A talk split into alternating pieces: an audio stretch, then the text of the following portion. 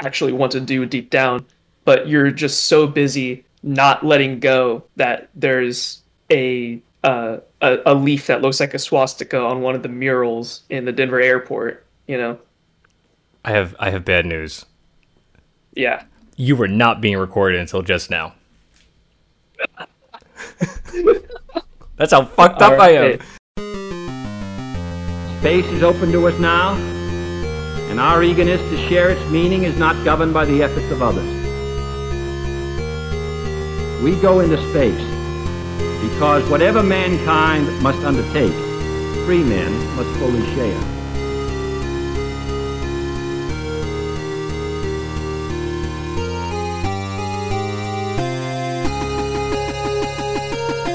That's the first time, that's the first time we've ever done the podcast where I am not checking your levels at the start of the show. So we're going to have to that's start fine, over. That's fine. That's fine. I apologize for my take... unprofessionalism. That's okay. This this entire podcast is not even professional at all. So we're we're having fun, remember? That's true. I we're we're so professional. What do you mean? Okay, we're we're we're we behave professionally. Yeah. But uh, this is not our profession. So, not yet. Not yet. Yeah, exactly. Not yet. We, not we yet. will soon be professional podcasters. Yeah, yeah. I'm gonna buy like a, a golden mic and not like have it behind me, like just over my shoulder when I'm talking. You know, when I start a video, I'm like, "What's up, guys? Before we get started, just fucking here's my YouTube play button." only, only, only five percent of my viewers are actually subscribers, guys. We gotta do something about this. Yeah, I don't know who isn't subscribed right now watching, but if you are listening right now, you definitely need to subscribe. Motherfucker gets like a million views per video and is still saying that. So anyways, um, yeah, let's start over because uh, we kind of have to because you weren't getting picked up. I, I do apologize. That's not going to be a thing. That's a habit. But I guess I could actually say the thing I was going to say at the end that I was going to clip. I could just, we could do this in chronological order now. Okay, so... This is a blessing in disguise. Kind of, yeah. Well, we're adaptable. It was only like fifteen minutes worth of show. So luckily yeah. I did, I had enough awareness to remember like, oh, I didn't look. Let me do that. Yeah. So, okay. So this week has been one of the best weeks of my life ever. Your boy is officially a producer at StoryDAO. Yeah, bitch! That's what's up, nigga. That's wicked. It's like, I, I know you have no idea what StoryDAO is, but anyone that's following crypto is going to know very soon. So their their process was like, they, they just launched this whole thing.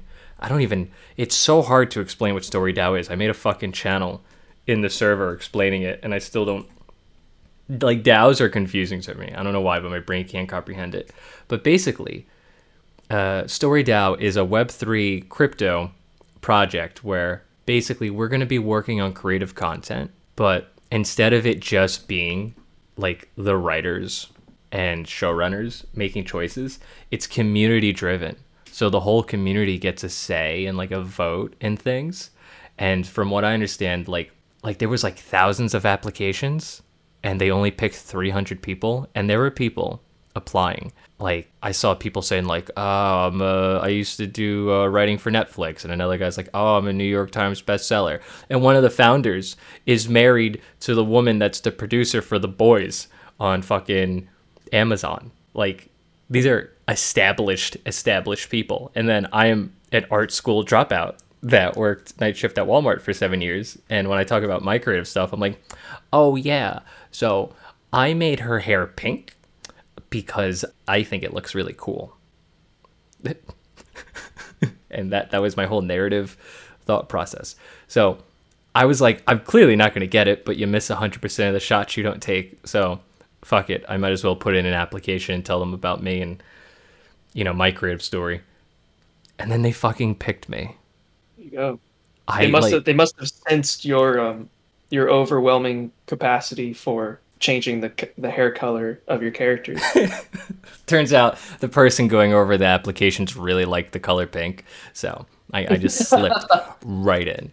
But they're like a synchronicity. Whoa! It's bro, it's crazy because like I get. So first of all, I can't. I had to sign an N D A, so I can't say a lot. But first, of the fact that I even now am a person that says that sentence is kind of like, like what happened? Who am I now? This is. I've been, I've been eating cheese nips and playing Smash Brothers for a good portion of the past few years, and now this is happening.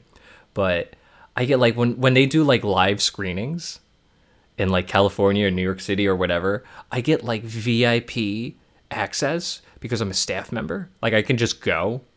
I get like whenever we make stuff, and like because it's gonna be like N F Ts and Web three and all these different things, and other people have to pay, I just get it because I'm part of staff. Like I get like all these fucking perks, and it's insane. And everything we make, my name is going to be on the list of credits as a producer. There you go. I like, yeah, I, I, I my brain, I went from like, uh, I went from uh, imposter syndrome. I was going through that for a few days because it just, It felt, it really felt like, oh no, I tricked them into thinking I'm qualified for this position. How did I do that? This is terrible. Mm-hmm. I went from that to realizing like, I've like, I've had enough people tell me that I'm creative and interesting. Like out of all the people in this server, we have at least thirty. Like I'm about to kick everyone who's not like active in two weeks out of one hundred fifty, one hundred sixty, there's at least thirty people that went and got the role because they're like, oh, I'm not really into crypto, but what you're doing is interesting, so I'd, I'd like to stay around. So I'm just starting to realize, like, there's got to be something about me that I'm not seeing because of my own stuff I have to work through.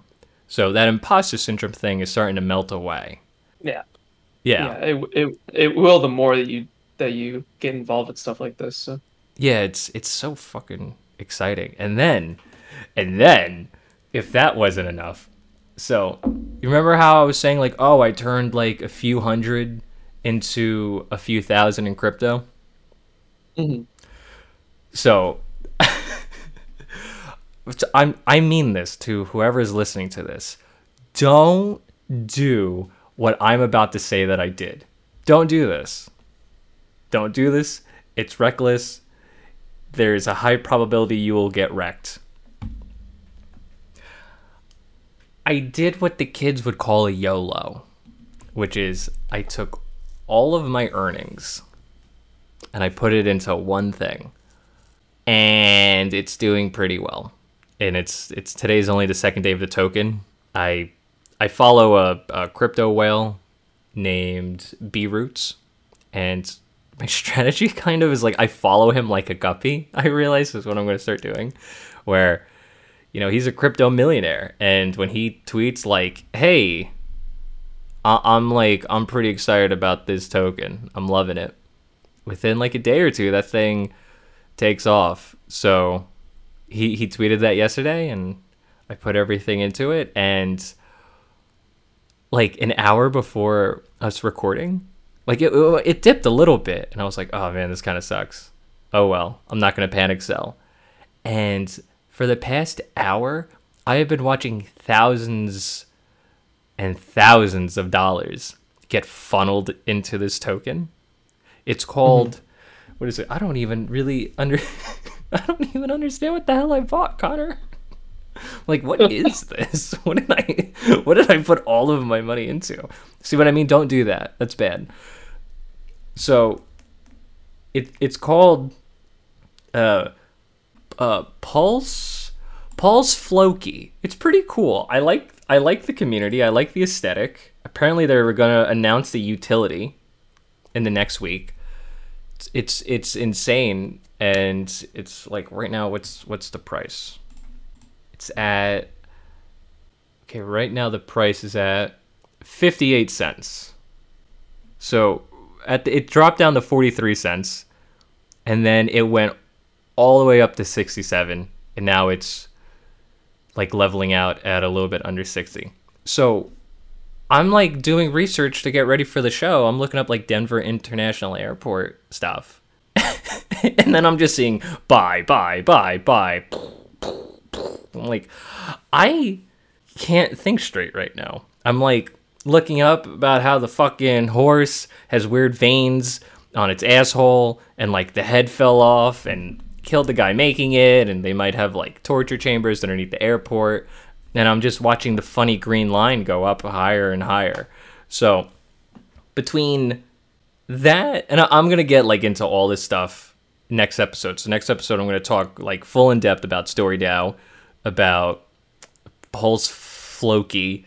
I'm going to talk about Logosynthesis, because I had a radical internal shift about my relationship with money and abundance, where I realized me getting nervous about my investments because things aren't going my way is not because like the universe, like, oh, it's so hard for me and the universe isn't cutting me slack.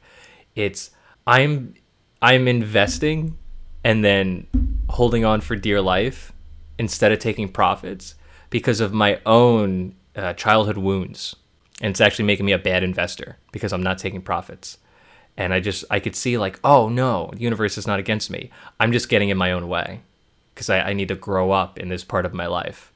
And it felt so amazing to feel that while I was doing deliveries yesterday. So it's another big reason why I want to talk about Logosynthesis, because it's such a, it's such a radical shift on your internal world. And it really has a radical effect on how you receive reality. And like how, how you and reality like touch one another, because that's what your physical body is. Your physical body is your soul and physical reality touching. And I like it's. And then the next day, I'm I'm I'm making a bunch of money. So hey, it works. So that's been my week. But we're not here to talk about all that. We're here to talk about spoopy airports and the goddamn Illuminati. Rub it in in your face. Clear as yeah. Day. If if a giant um if a giant blue red-eyed horse with a giant horse cock isn't in your face enough, then you might need glasses. Does does it have a giant horse cock? It does. And uh, people people were trying to they were like, I don't like the horse cock, and you you're driving like maybe like eight hundred meters away from it. Like, you have to get some binoculars in order to get a good look at it. Your your son in the backseat is not going to be looking at the horse cock. Okay. I'm uh, I'm looking up the evidence now. Give me one second. Let me see. Zoom in. We enhance. have to have the empirical data to prove. Yes. Oh man, I know what this episode's thumbnail is going to be. Uh, that's a nice cock. I like it. There it is. There it is. It's not bad. All right. It's hard not to. I mean, it's th- this this horse nicknamed Blucifer. Oh my god. Is a is is a genuine work of art. Like, I did as much research as I could about both, like, pretty much just the art in this place, because it's pretty cool. I mean, because we're talking about the New World Order and um, scary things like that, a lot of people see these works of art and they think that they are super bad, or they are uh, they're indicative of something bad to happen. Mm-hmm. But I don't see it like that. Um, no, I mean, look, I I forgot its name is Blucifer. That's not helping. There there is a lot to mine.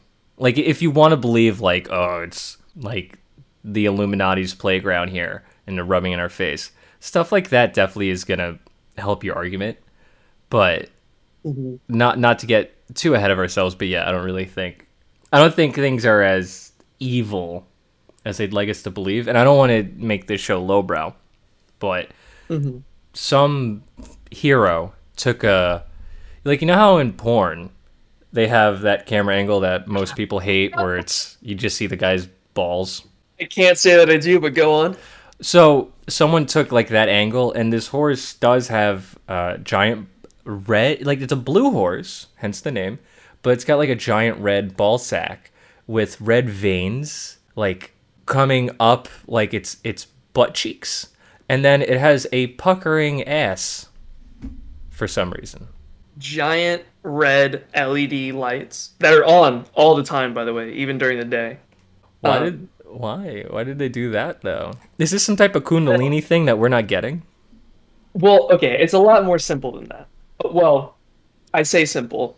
From what I understand, there are two reasons why the eyes are red, and this is coming from the artist itself who created the the Blucifer, which is, the real name is just called the Mustang, but that isn't very catchy. I'm just going to continue calling it Blucifer, which is, I think, is kind of entirely disrespectful, but I'm going to do it anyways because this guy's dead. The guy who created it's dead, like you said, but his name is it's very dead. Jimenez.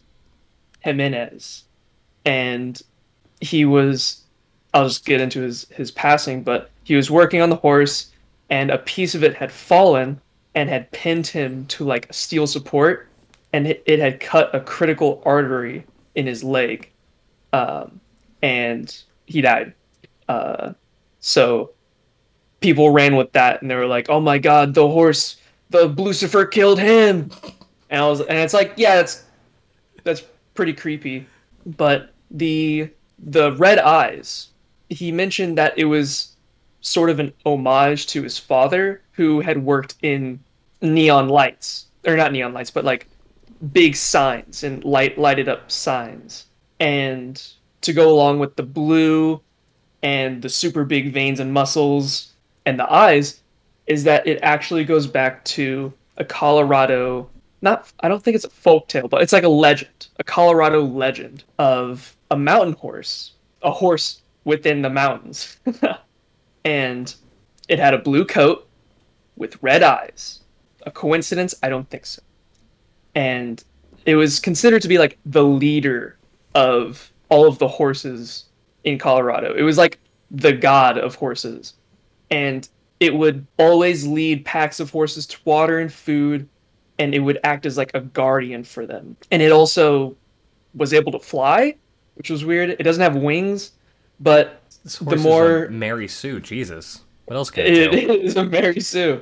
Um, but I get the flying part because it kind of sounds like a spirit to me, and like angels who are depicted with wings, um, because they can they can be in a lot of different places mm-hmm. at once or like over large distances. And people just thought these guys move really fast. fast, so they must be flying everywhere, so we give them wings. So this horse can fly, and it's a spirit, and it's a guardian, and when I learned about this legend, I was like, yeah, that makes so much sense for them to put this horse in front of this airport, to be like, you know, a guardian of it, and to emphasize the attributes of what they want the airport to be.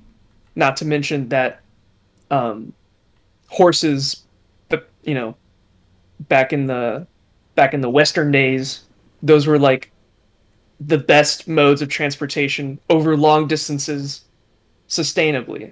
You know, you mm-hmm. didn't need to, you could just continue all day and then rest during the night. And the modern version of that today is the airplane. Yeah. So it's kind of a parallel. Also, it's it's Denver, like Denver Broncos. Exactly. It's layered. So there's a lot of there's a lot of parallels.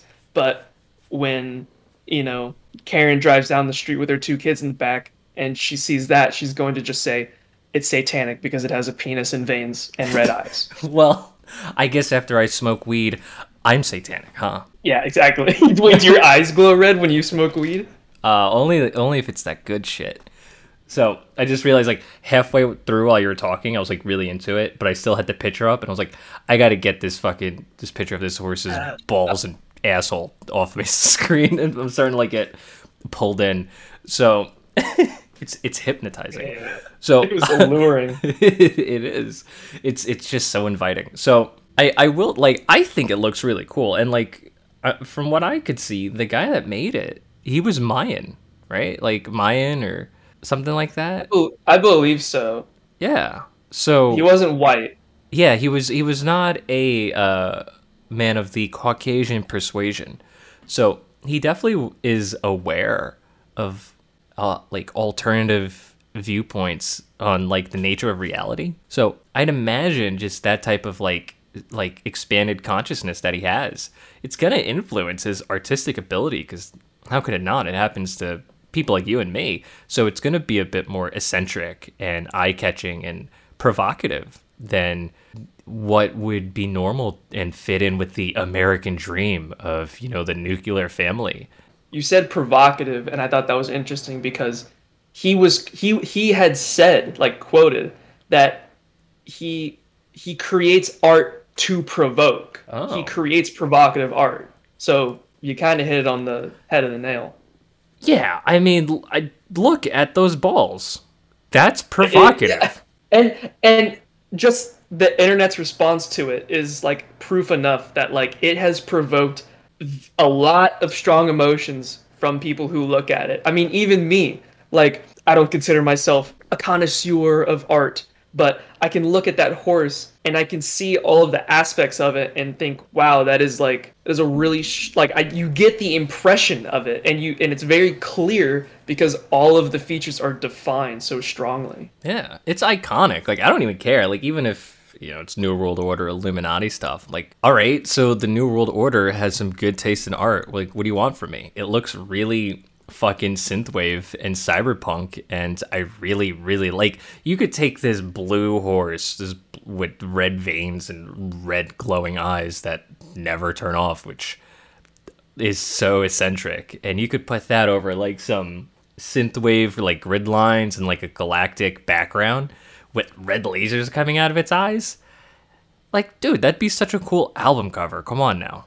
You know, the Denver, I don't I don't know if it's on the website, but um, I mentioned this in the previous recording of this episode because uh, we had a, a little bit of technical difficulties, but uh, we had talked about how the Denver airport is kind of playing along with the with all the conspiracy theories about it. And it's got images of like aliens and uh, like underground bunkers and tunnels and just a bunch of wacky stuff like Illuminati's on all of the like construction areas because they're expanding it right now. And oh man, I just totally forgot why I brought that up. Well, you're bringing up that like they're leaning into the conspiratorial oh, yeah, but, narrative. Oh, there was a reason. Oh, the horse lasers. They lasers coming they they have depicted the Blucifer with lasers coming out of its eyes. Okay, see, and this I is I thought that was the funniest shit. Yeah, and this is, you know, I said this in the recording that didn't pick you up. If if guys like you and me were running this airport cuz we got like really rich off of a doggy coin and we had the money to do so, and people were saying all these things about like, "Oh my god, it's so satanic." Like, you would kind of want to fucking, like, do that. Like, I'm looking at it right now, and it's, so it's, it's got a pretty, like, dark blue or dark purple. I'm colorblind, so I can't tell the difference. Like, cloudy background with, like, a wasteland for the floor, so it just looks like a nuke went off. And it mm-hmm. says, uh, oh, it's got, and it's got the horse, right? The Blucifer with the red lasers coming out of his eyes, like you said. And it says, are we creating the world's greatest airport or preparing for the end of the world? Oh my god. Oh my god. Well, it is one of the like main conspiracy theories is that, you know, during an apocalyptic event, um, the Denver airport is going to utilize all of the underground bunkers and tunnels to house all of the, um, you know, all of the elites and the political slash economic important figures of today's age. They're going to hold them out there, and that blue horse is going to, the blue horse is going to fire on all the ghouls that come up. It's going to protect, protect the borders. Hey, smooth skin, let me in your airport. Let me in. Yeah. Watch for the Blucifer. You got any cabs? You got any cabs? I'm looking at I so I didn't know how big this horse was. This horse is huge. Like two, three. It would take like five grown men standing like sh- on top of each other's shoulders to be like the height of this horse. Really? Yeah, it's giant. I thought. Oh, you know what? You're right. Yeah, I was thinking it was taller, but now that now that um I just pulled up an image, and yeah, it, it does look about that height. It looks absolutely massive. I don't think cameras really give it justice. Um, it, it w- when her, uh, Jimenez said that it's, you know, to provoke. It really does. It's really imposing, and with all, you know, all of the the veins and the and the butthole and the eyes, you know, it's all it's all very imposing. It is. It's like, especially because, like, how many people are going to see its its ass? Like, that's that's for a select few. That he re- he really thought of, like, every perspective. Yeah, uh, the people who are leaving. Yeah, they would see it. If you know, if they if they dare peer into that sacred eye. That's I've seen I've seen conspiracy people that no. like just hate yes that hate meditation and chakras and, like, what we do, and think we're being, you know, I think uh new age spirituality is uh, Illuminati psyop. They say mm-hmm. that the third eye is actually your ass, and to open it is to get raped by the Illuminati. Isn't that fun? That is, that is yeah. No, that is, that's that might be something that you find on, like, the deep end of, like, Reddit or four chan or something. I would I would not like to involve myself with people like that. It definitely, they have more subscribers than you'd imagine, and I for real okay. needed to, like, detox my brain after watching a few of those videos. Like, I actually felt it affect, like, me throughout the day, not because I believed it, but just because now my brain has to bounce it around for a fucking for a few hours to, like, make sense of it. Like the spiritual version of Andrew Tate. Who the hell is Andrew Tate? That's for another episode. Ooh, ominous. Andrew um, Taint. More about this horse. Oh no. He's, I think he's, like, in U F C or something. But he's like a he's like a he's like a really bad misogynist, and he's like he, he's like okay. So now this is getting really off topic, but in the incel community, there's like there's like people who coach other incels on, like, how to get laid. And well, how does that work? You're you're you're in this trench exactly. with me. It doesn't. It doesn't. It's it's it's it's it's weak incels, and there's strong incels, and the strong incels give horrible advice to the weak incels. And never break eye contact big... ever. Even right. when she looks away, you walk around and look at her again. Right. And I'm bringing this up because I'm I'm kind of trying to allude that Andrew Tate is, like, the strong incel, and he's like he's like gathering up everyone in, like, Twitter and TikTok and, like, all these other social media places, and he's gathering up all these weak incels, and he's giving them horrible advice on how to, you know, talk with women, and it's like it's so it's it's bad. But I forgot why we got onto this topic, but. Um, Wait, I have I have my hot take on how to talk to women. Are you ready? Yeah, go for it. Okay. Just talk to them. Instead of, like, oh my god, I'm talking to a woman, just talk to them without thinking about it, like you would with any other guy. There we go. Now, now with that advice, I'm going to get my first kiss. Crazy, I know. It's really weird. When you talk to uh, a woman, not, like, as if she's some type of... F- fucking, like, stray cat you have to trick into coming into your house with you.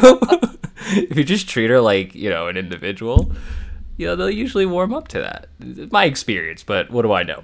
I heard cat food works pretty good too. Yeah, I just throw cat food in the women's face. It hasn't worked yet, but it's a numbers game. The stinkier the better. Yeah, maybe I should stop using the hard cat food.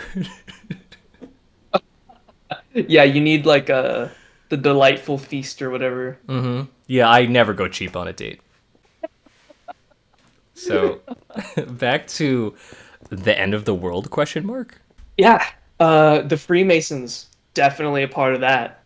The There's there's a Freemason capstone, I think that's what it's called, mm-hmm. in the Denver airport. And, of course, as soon as people see the, the Freemason logo, they absolutely shit their pants, and they're like, oh my god. It's it's like when they when it's like if you're playing a video game and there's, like, you know, there's, like, an obvious puzzle. They see a Freemason and they're like, oh my god, there's, like, obviously some sort of hidden number somewhere that, like, unlocks the security door nearby that will lead me to the underground bunker, and I can fucking free all the aliens. Yeah, like, it, it's like I feel like that's where these minds go to. It's like if you're playing a video game and when it first starts up, you see E A Games as like, you know, one of the fucking companies that worked on. You're like, oh my God, we have to leave now immediately. Yeah, there's a lot of attachment that we put onto the Freemasons, and so obviously when people see the Freemason capstone, it feeds the conspiracy. Um, how much? Don't really know, because I've heard that there are like dozens and dozens of other buildings around the area um, that also have Freemason capstones, because they're buildings that were built and Masons built things. So I feel like it's just like an honor thing. Um, mm-hmm. But what I thought was interesting was that the year on the capstone is nineteen ninety-four, and that adds up to thirty-three if you add all those numbers together. Oh boy. And that number represents the highest honor and rank a Freemason can receive. Yep. That's a pretty interesting yeah. uh, coincidence, if you ask me. Oh yeah, I look, I think Freemasons get up to a lot of fuck shit. I think they do a lot of magic, whether it's it's dark, neutral, or light. I don't know. I've talked to people that know a lot about Freemasons. I has talked to a person who knew a person, like they were very close. The guy, like the... God, how do I explain this?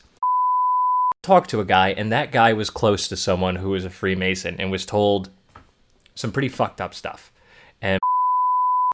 especially these days, is a very level-headed, uh, like, you know, type of guy. He's into conspiracies and everything, but he's definitely, like, very grounded. And even he was like, no, that's, these people are, I can't wait till they're no longer a thing type of perspective. So right. I definitely think they're dangerous and prominent. They're capable. Yeah, they're capable, and they're around more than you think. But I just, I don't think it's healthy to fucking flip your tits every time you see a Freemason logo on a building. Right.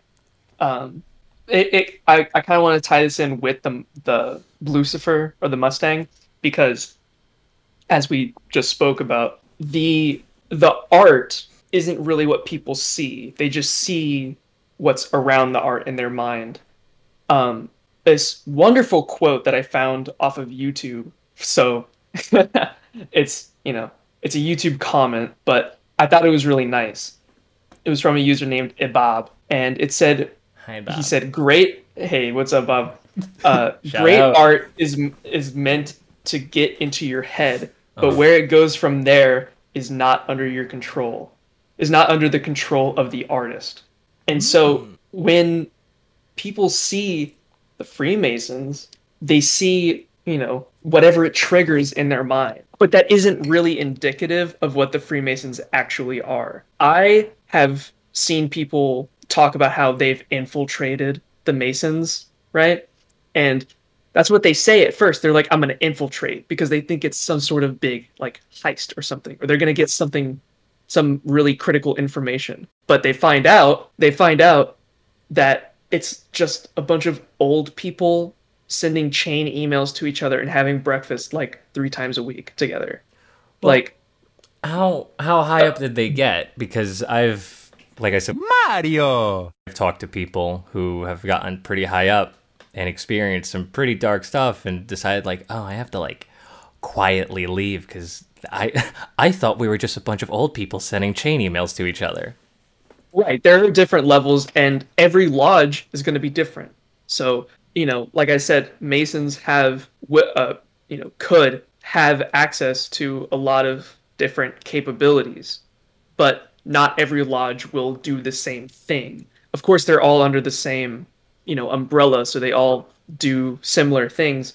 But um, like you said, the the person that I just described, definitely in a lower caste than the others, because they just joined and they're just dicking around. But, you know, the ones that you have known about probably way bigger and did more stuff. So it really just depends on the lodge itself. And because it's all secret society, it, you know, you, you don't know which lodge is up to what. Yeah, you don't get virgin sacrifice until you've prestige at least twice in Freemasonry. Yeah, exactly. I, w- I wanted to bring up, I don't know why I got onto this, but, or no, I do know exactly why I got onto this. As I was uh, doing research, I I knew this a while ago, but it, it came up on the website that I was on, that there's a Freemason lodge, like, right next to my house. I live right next to my town's main street, and the lodge is on the main street. And so I looked at the website that they have, and there was a scholarship application that you could add, that you could submit. Mm-hmm. And I was like, oh, that's interesting. So I looked at the application, and it was pretty normal. You know, it just asked for, like, you know, your grades, your S A T scores, uh, your address and stuff like that. But then there was one question that, like, made me stop in my tracks. Do you want to try and guess what it was? Uh, how okay are you with Uh, causing, uh, inflicting pain on others? You would not run a very good secret society, I tell you what. I like to be upfront. I did tell you to guess, and it would, it, you know. But it was, do you believe in a supreme being? Oh, well, yeah, that makes sense. I mean, it does make sense because, you know, it's the Freemasons. But at the but on the other end, it's like, it's an application process. It's a, it's a, not an application, it's a scholarship application. These these people who are applying for this aren't even joining to be a Freemason. So why does it matter whether they believe in a supreme being or not, right? Mm. Which leads me to think that they really only want to support people who believe in God, which, you know, they're a private organization, they can do that, you know. But on the other hand, it's like, well, if they are involved with, like, a new world order and stuff, could this be sort of like a religious eugenics where they only allow people who believe in what they believe in to get a higher education, and all the people that don't believe in what they believe in get left uneducated and become, like, serfs in the new world order? Oh, yeah. I, I believe we're systematically... like, they're systematically trying to, like, tiptoe us in that direction more and more with all this different stuff that's coming out with propaganda and all that. I I kind of... that makes me think about the whole... What What is... like, N P C thing that some spiritual people believe in, and, like, four chan and stuff, where... I don't... I don't believe in, like, N P Cs or soulless beings, but I do believe, like... to simplify it, I believe you want to keep it ex- extremely black and white and binary, even though it's more nuanced than this.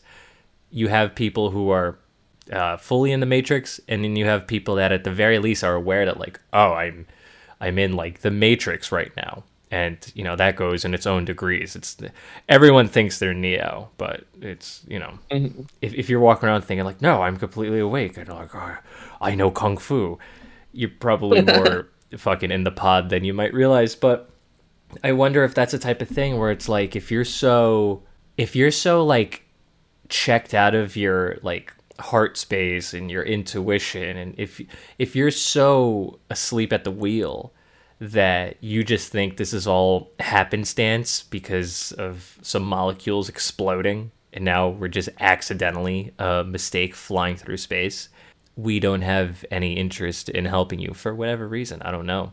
But it just kind of makes me think that type of thing where they will go to that extreme where they're just like, oh, you're an atheist? Good luck, kid. Like, yeah, oh, something that Jesus. that you just you just reminded me of, and that what, what I'm about to say makes me think about the same thing that you're talking about, which is uh, an eclipse, right? The moon is the exact size for us to, like, look up at it and for it to completely cover up the size of the sun from our perspective on Earth. Like, it perfectly lines up. Okay, can can we talk about this for the next five hours? Because this is something I've tried to explain to people that are asleep at the wheel as, like, the thing. Because that was when I was first, like, waking up. I re- like, that was one of the first things on my way to, like, starting my awakening. I was just like, wait, that is fucked up and doesn't make any sense. And, like, if you if you go over, like, the logistics of how just not statistically feasible something like that is, like, that's so unlikely. And mm-hmm. I've I've tried explaining it to people. I'm like, no, no, no, no, you don't understand. Like, the moon should either be like further away or closer or smaller or bigger, but it is at the right spot and the right size so that it perfectly eclipses the sun. And they just go like, mm-hmm. well, yeah, it like as if I'm an idiot. They they would go like, well, yeah, it perfectly eclipses the sun because it is the right size and at the right spot. Like, duh. I'm like, no, no. But why? But why? But why? Because God, source, reality, whatever you want to call it, is an artist, and it likes to make beautiful art. That's why. Yeah, I saw I saw a bird in my backyard, and I was like, that is a beautiful fucking bird. Isn't it isn't it crazy when you have those moments sometimes? I had that with an orange once, where one day I was just peeling an orange for real. I wasn't even high or anything. I was just peeling it, and it just suddenly blew my mind that like it's it's colorful, so it's easy for my eyes to pinpoint it in the wild. It has this protective layer around it, so it doesn't get harmed by the elements or bugs. And that protective layer is easy enough for me to just peel it off with my bare hands. And then it's full of nutrients I need and tastes delicious, so I have an incentive to want to eat it. And it was just blowing my mind. I was like, and I just take this for granted because it always existed, but this is just more proof that whatever is creating this reality is a beautiful artist and knows exactly what it's doing.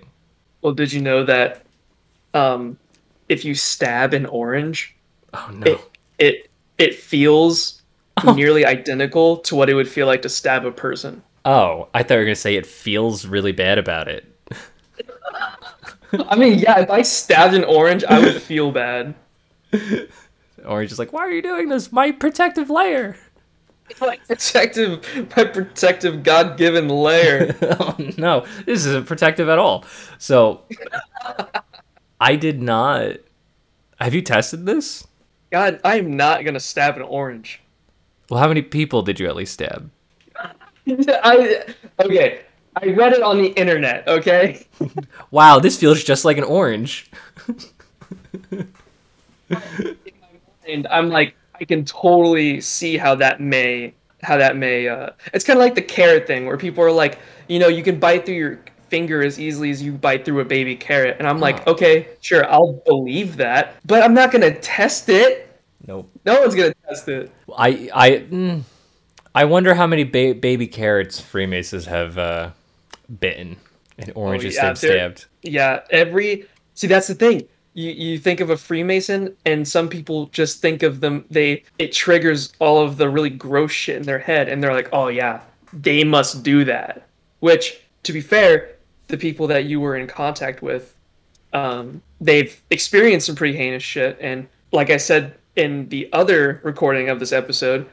We're all humans still, so we're we're all capable of good and evil. Even a Freemason. A Freemason can do the most honorable, most holy shit that you could ever see. And then another one can go do some absolutely horrendous shit. Yeah. And you, you want to lump them up into the same category just because they have they're under the same organization. Yeah, there's some there's some basis there, but at the end of the day, we all have to remain open-minded that these organizations are made up of individuals, and as individuals we all have free will. Yeah. Yeah, I definitely like I don't think all Freemasons are just sitting around drinking blood all day, but I also don't think that like all Freemasons are just building cool shit. I think it is exactly. It's nuanced like you're talking about, but I I do believe certain institutions and groups and organizations have their own individual vibrational field and like energetic pulse. Especially mm-hmm. when you're talking about these esoteric secret societies and mystery. Like, I go to a mystery school, so I I could feel the consciousness of this school and its teachings by just experiencing just a little bit of it. And I just, like, I was like, mm, this is delicious. And I just cannonballed into it. Now I'm learning about non-duality. And, uh, you know, the Kabbalah and quantum fields and like timeline healing stuff. And it's it's incredible. You know, I, when you first brought up, sorry, what, I just want to say this really quick. When you first brought up mystery school, I I thought it had another name, but because you couldn't say it, you were just calling it mystery school. Like, oh, yeah, I go to the mystery school. Like, I can't tell you, but I go to the mystery school. I was like, no. That is so cool. And then I looked it up and I was like, oh, it's just called the mystery school. Well, yeah, I mean, the the the the name of the school is a Society of Souls. So, you know, I, I go to the school and I, I learn about different layers of reality and these these uh, esoteric teachings, and it shifts my consciousness and my internal world, and it's had a radical effect on me and my relationship with the nature of reality. And this school and these teachings, like, they ping out this type of energy. And I'm not saying every Freemason is a bad person, but I am saying that Freemasons ping out an energy that I don't like. As, like, mm-hmm. Freemasons as a whole, I'm sure there's plenty of great people in it that do great things for their community. But I just have a feeling that the deeper to the core I get, the darker shit's gonna be.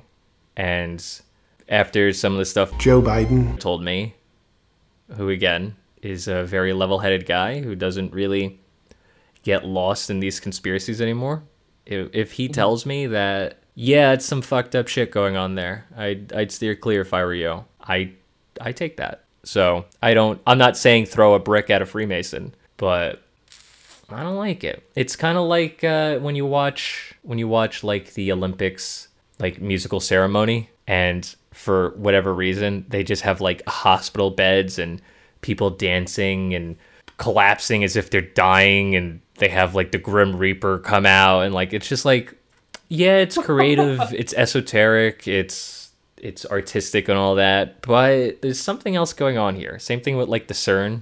Every time they activate a new CERN device, they do a whole dance. I believe they're moving energy before they open up this interdimensional portal and start slapping particles together. So it's just that same type of like, mm, you guys are doing something, and it's it's more than just what we're doing, you know?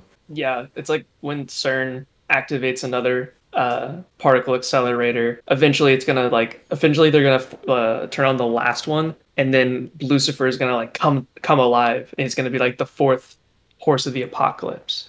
Oh man, I dude I'm all for that. That's so badass. Jesus. And there's See, like, like we say it and we're like, oh dude, that would be so cool, but if we're in a situation we would be like burning alive and like eternal suffering. But, like, it just looks cool, so we're like, oh, this sucks, but, like, I love the aesthetic. Yeah, like, just think about it. Like, Blucifer just starts, like, flying through the sky, and there's, like, some synth metal just fucking going into high gear, like Dragon Force, and it's just, like, the sky is opening up, and it's just...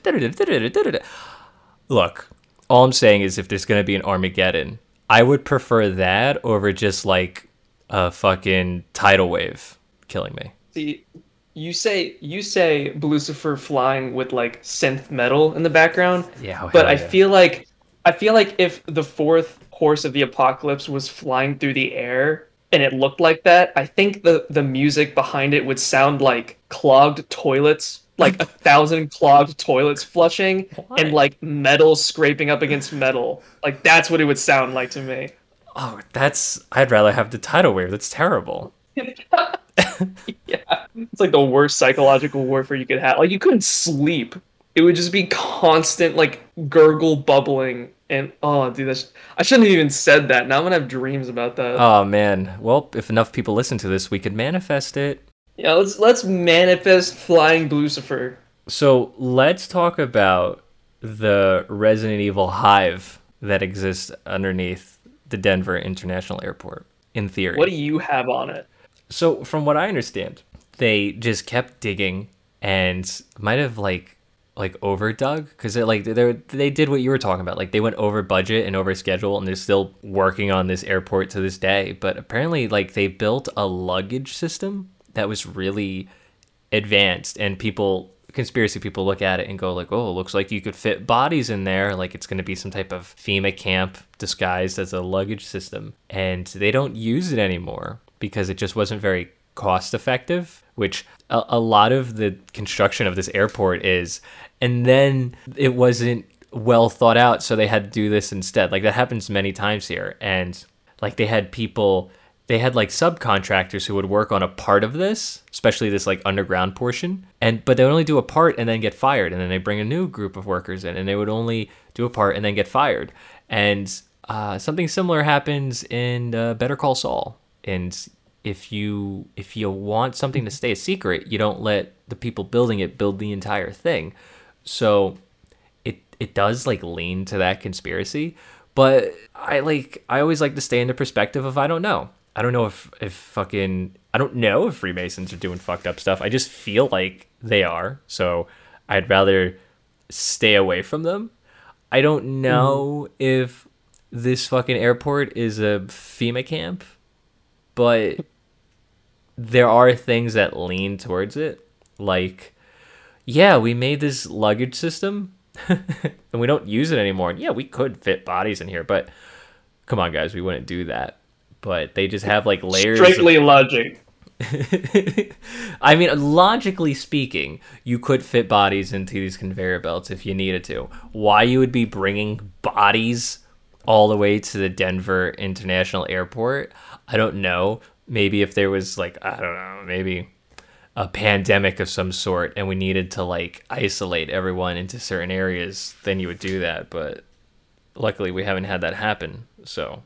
We, that doesn't really need to be part of the conversation, but yeah, there's just many layers underneath this airport, and people that work there say like, yeah, we go to layer six, it's just like a bunch of food and fun stuff, there's really no shenanigans going on. So I don't, like, it sounds ominous, but mm-hmm. like, am I supposed to believe that every single person working at the airport is a fucking government shell? I'm not going to lean like mm-hmm. to that extreme either. So it has it, it's it's similar to the Georgia Guidestones, where there's there's a lot here. If you're into conspiracies, there's a lot of things where you could like connect a bunch of dots and paint a whole picture, and it mm-hmm. on its own it makes sense. I just don't think there's enough substance actually in those dots to justify connecting them. Right. And you bring up a good point about how contractors were constantly being fired and new ones were bringing on being brought on, because that's kind of how this I don't know three letter organizations that's how three letter organizations do it when they're doing like classified projects, is that if you have the clearance to work on something that's like super classified, then you only do a small part of it, and then you're and then you stop working on it forever, and someone else picks up where you left off, and like that's it. And everything is obviously in, on a need-to-know basis.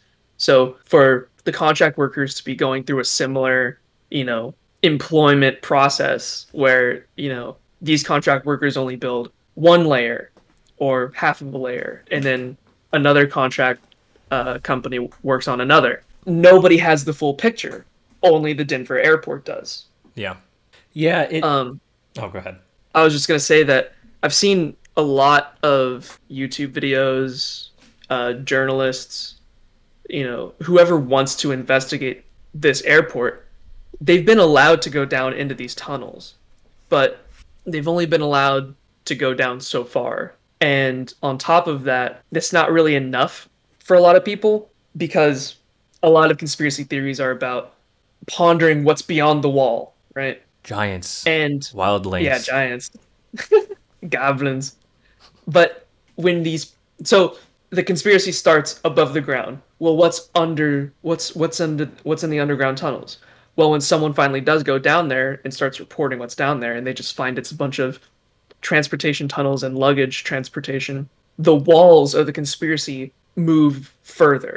They go, okay, well, there's probably some false walls, or you know, they weren't allowed into the actual dangerous parts. And it's like, when is it enough for some of these people to just accept that maybe there's a possibility that nothing is going on? And I know that that's, you know, you say nothing's going on, and then they go, you're full of shit, and you're a Fed, and you're you're there just you you're a debunker and all that. And it's like, yeah, I mean, sure, but I really have better things to think about than what's behind that door at an airport that's like five states away from me.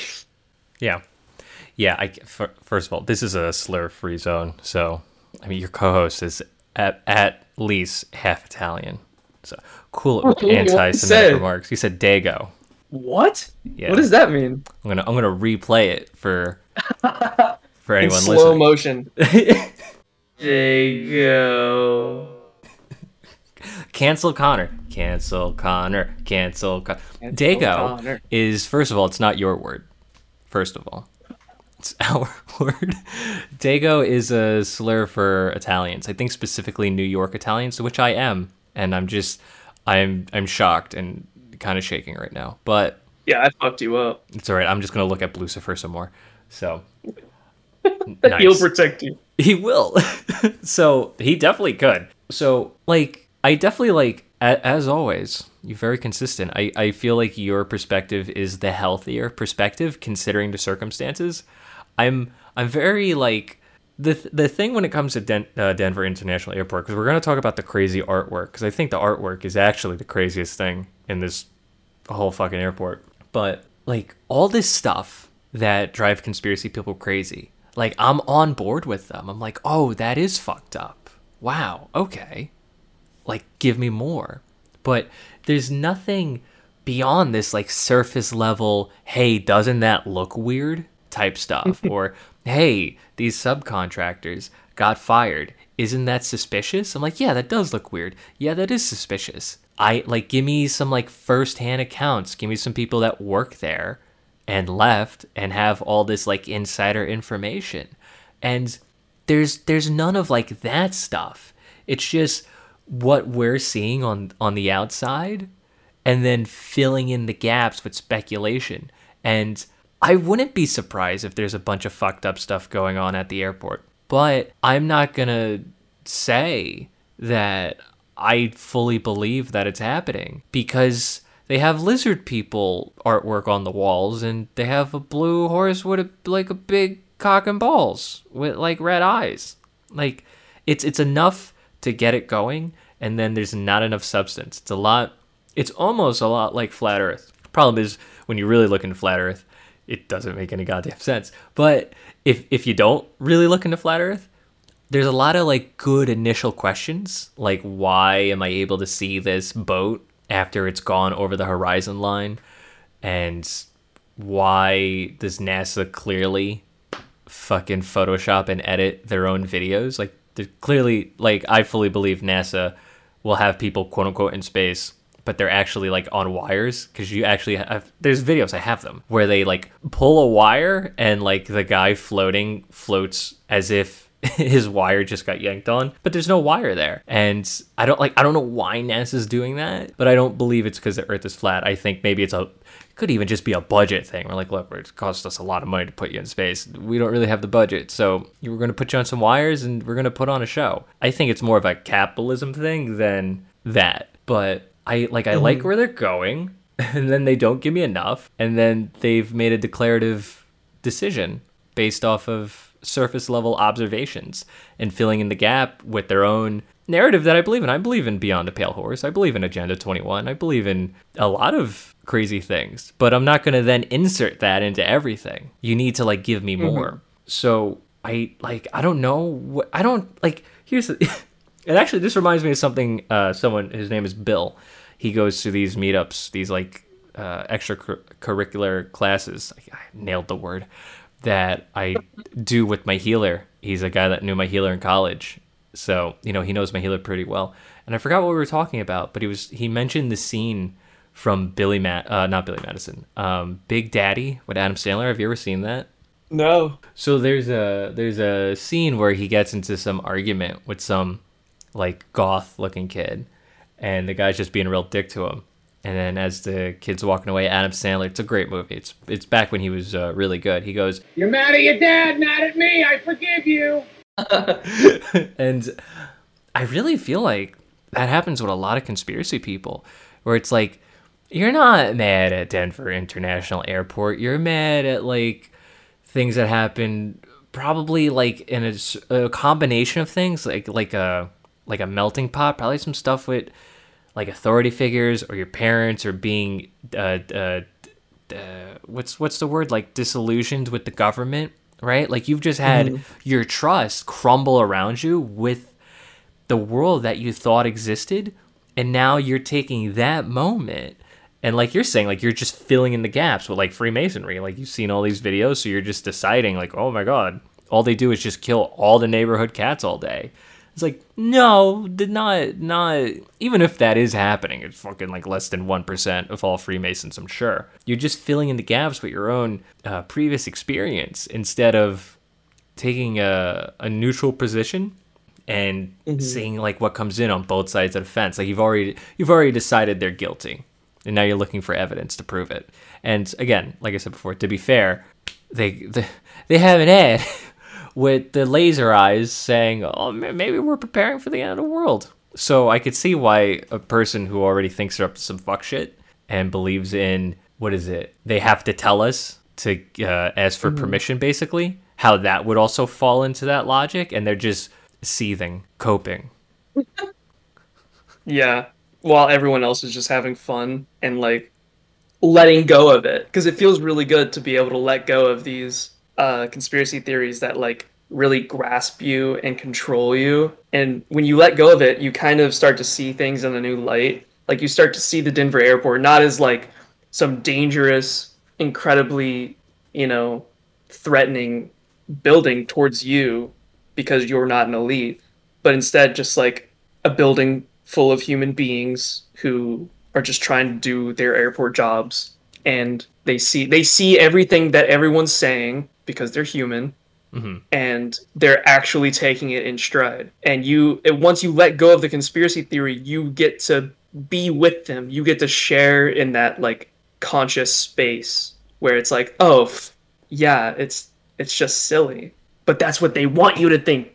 The New World Order wants you to think that they're silly, and then you go right back into it. Yeah, and that now you're eating your high fructose corn syrup like a good little slave. You got, yeah, you, you exactly. Got your twentieth booster, and you're just slurping down that diet Coca-Cola. So here, here's an example too. I'm not, I'm not trying to knock all of my fellow crazy conspiracy people, because look, like you know, guys, I'm with you on a lot of things, but you got, like, you gotta give me more, okay? I, the reason why Project Blue Beam is something I can fuck with is because there's a lot of people that claim to be on the inside that have a lot of specific things that track in its own logic, you know? So I need some of that. So mm-hmm. I have a bit of Illuminati imagery in my artwork and in this world that I'm building with my web three project. I have a triangle tattoo on my arm. I am going to be using the number thirty-three in a lot of things that I'm building because I think it's a great angelic number. I live in a town with a Freemason building I think less than ten blocks away from my apartment. I have a healer whose last name is Rothschild, and I go to a mystery school where I am not allowed to discuss a lot of the things I'm being taught, and it's specifically a non-dual Kabbalah mystery school, Kabbalah being Jewish mysticism. You can take all of that and spin a narrative that I am either some type of Illuminati shill, or I'm being brainwashed, M K Ultra'd, and handled by, mm-hmm. you know, the cabal with all these things, and to steer clear of me. You could do that. I've had people do it. Yeah, the only thing that you're missing is that you're just not like an elite or like a political figure or yeah. like super rich or something. Yeah, well, that's like the one piece. I actually come from, my dad's side of the family is pretty wealthy in Italy, but I am not. They don't talk to me. But um, yeah, that's why like the handler perspective would make sense of like, oh, he's clearly being like, you know, puppet stringed by like his, like I've had people say, your healer is a goddamn Rothschild. And I, I'm looking at your artwork now. Like, what do I look like, a fool? And I'm just like, it's funny to me. Like, guys, like, I play Street Fighter. What are you talking about? But, like, I, I am I am free of all, all you know, malice. I play Street Fighter, dude. Guys, I'm a Juri main. Like, fucking, like, hand to hand, foot to foot, like, all day, every day. Juri Han simp for life. What are you I play Street Fighter four. I don't play five because I'm not a fool, okay? I'm an I'm a Street Fighter four O G arcade edition. What type of Illuminati stuff are you talking about? Oh my god. Juri has a mechanical eye that gives her like key superpowers, so she's That's the Illuminati. She's one-eyed. Oh my god. maybe I am maybe I am like a sleeper agent and I'm just waking up to it slowly. Oh my god. Connor, are you one of my handlers? No. Okay. Well, thank you. I feel I feel so safe when I'm around you. Sorry, my programming almost just like, you know, went haywire there, but I'm good now. So let's talk about. Did you look at the artwork in the building? I did, and I also looked at the artist who did it. Mm, okay, tell us about it. Uh, his name is Leo Tanguma. Probably okay. Not pronouncing that right, but that's phonetically how it's said. So if you want to look him up, just try and dissect that.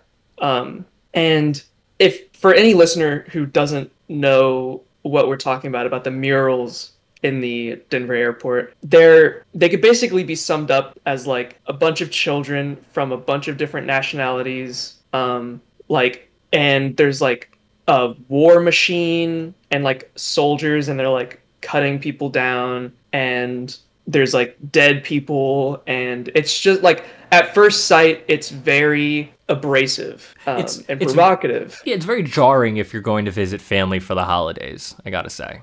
Right. It's something that you would you really wouldn't see in an airport. It's like something that you would see in a museum or or an art gallery, somewhere where you would genuinely want to look at art.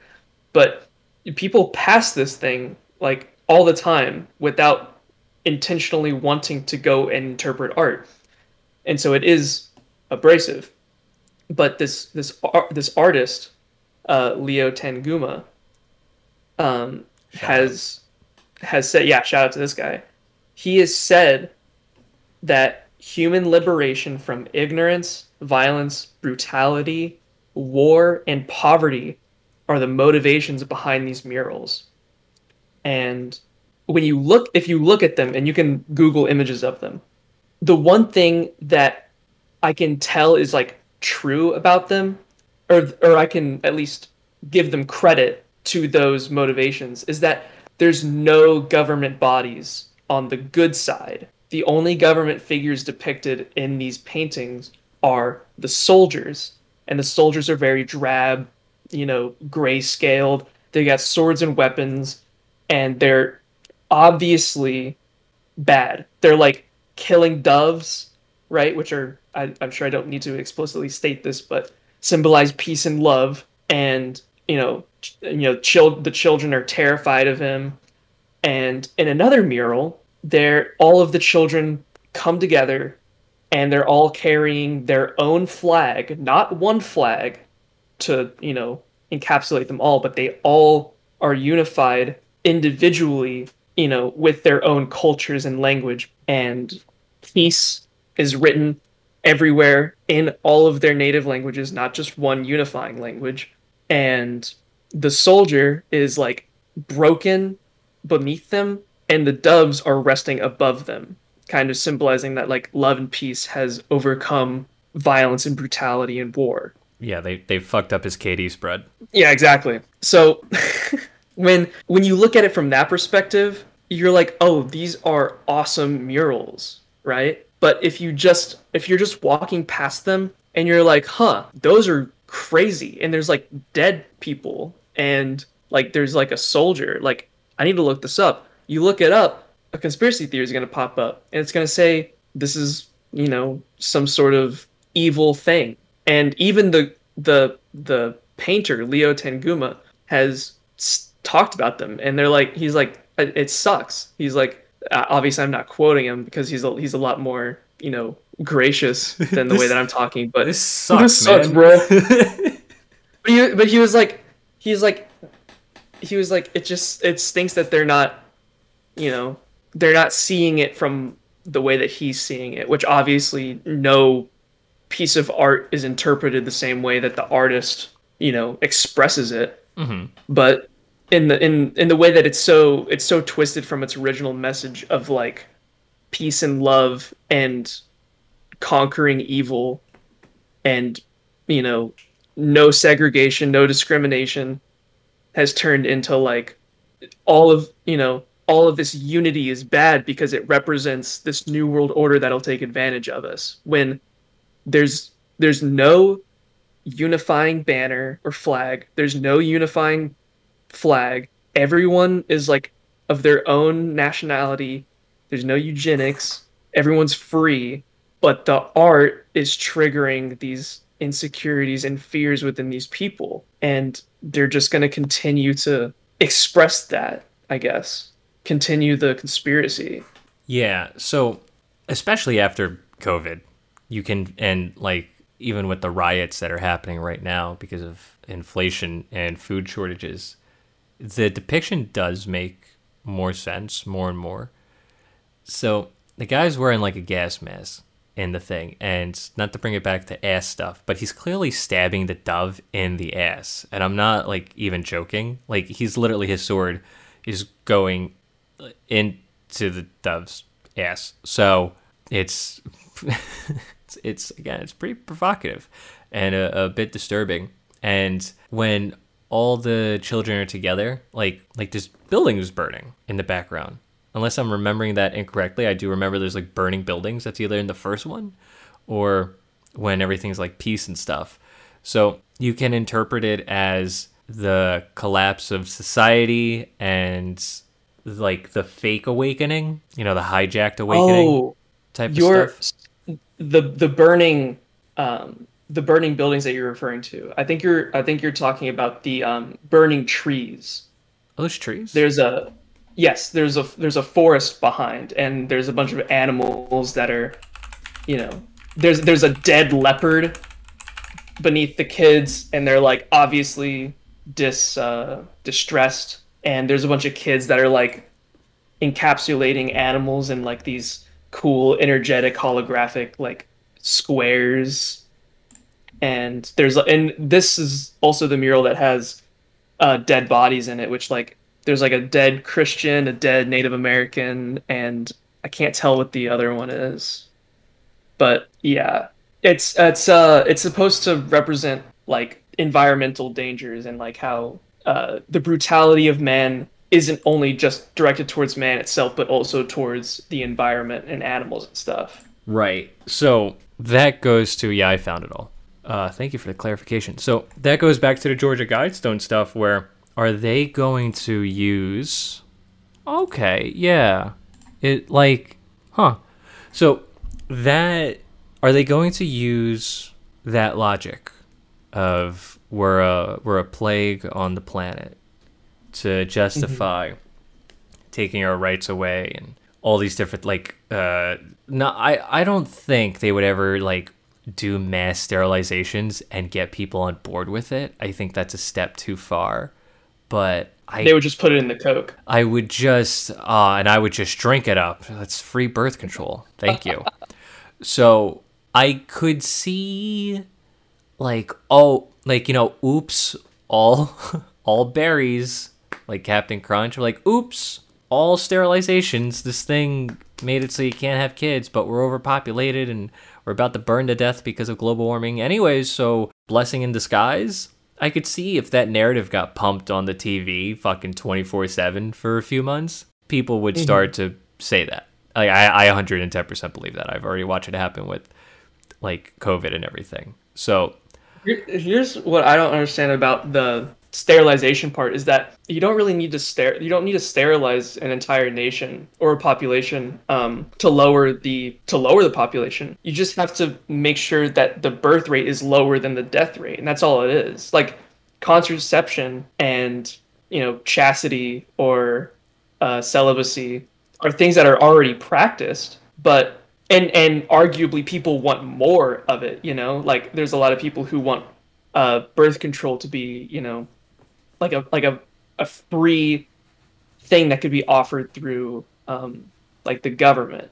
You can get it through insurance, but you know, insurance is insurance is like taxation, and taxation is like theft, in my opinion. But um, yeah, yeah.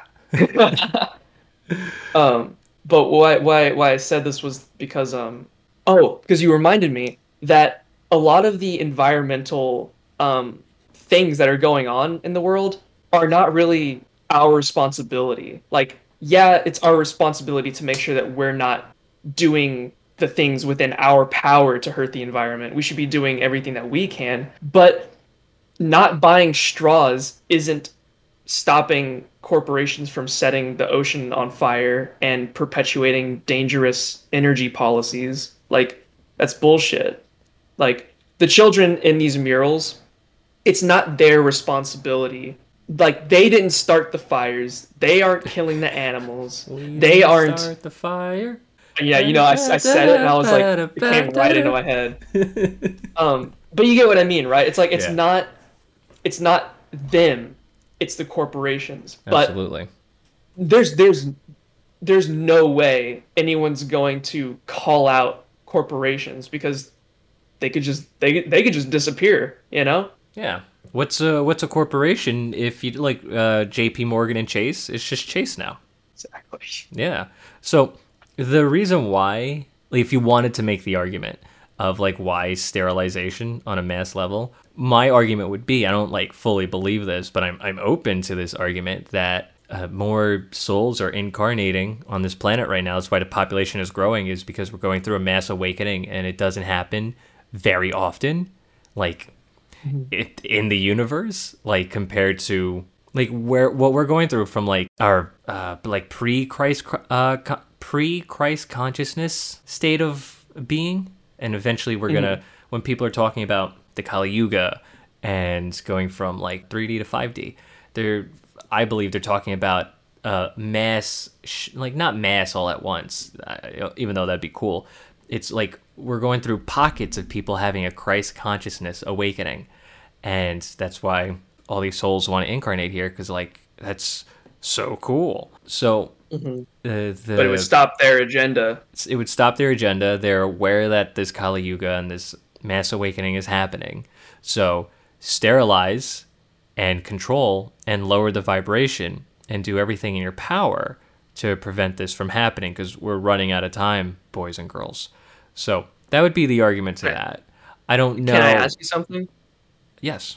So I'm kind of in the, I, I, I, I, I can believe that, right? And like, I don't have a lot of experience with, or not a lot of experience, but not a lot of research done on Kali Yugas, but I get the general picture. Um, do you think that with this, these sterilizations and just overall these general attempts to stop more Christ consciousness incarnates, do you think that it's going to just create more conflict and will eventually lead to like a really violent turn of the Yuga? Or do you think that it's possible that these people who are in charge of the world right now, do you think it's possible that they could break the cycle and like and kind of stop the cycle from repeating and just perpetuate this Yuga for as long as they want? So I'm definitely fucking no expert, and I do, I do, I, not flip-flop, but I do bounce back and forth between two perspectives of either yes or no. I can go into both, you know, with more detail. I, one perspective I have is any attempt they do to stop this mass awakening is completely fine, because it's not it's not about what they're doing and what we're doing. You know, that's that's our human brain. Like, we we see the visual external stimuli, we take it in, and then we have to make sense of it all. That's how we receive everything. I'm starting to see just my own life and just reality in a way where it's like, actually, it's different. It's there's something ha- there's already something internal here. And then because of that internal thing, the external action is taking place. So it's not about like playing whack-a-mole where like they're doing bad and then we have to do so much good it like, you know, pushes down and gets rid of the bad. It's more there's some unhealed part of our collective consciousness, and we're going through a, a collective dark night of the soul. So those unhealed aspects of us and our darkness is bubbling up to the surface for the collective to see. And it just makes sense that that darkness is going to, it's not going to come through like you and me nearly as much as it's going to come through people that are like, you know, very, very dark. So they're going to be the mm-hmm. ones that it like channels through them, and then they act out in a certain way. And yeah, you're, you definitely shouldn't condone it. But at the same point, it's like when I do something, right? Let's say I just eat a bunch of junk food, or if I smoke weed. I haven't smoked weed in a while, but this happens now. Or when I do it, instead of going like, oh, why am I such a fuck up?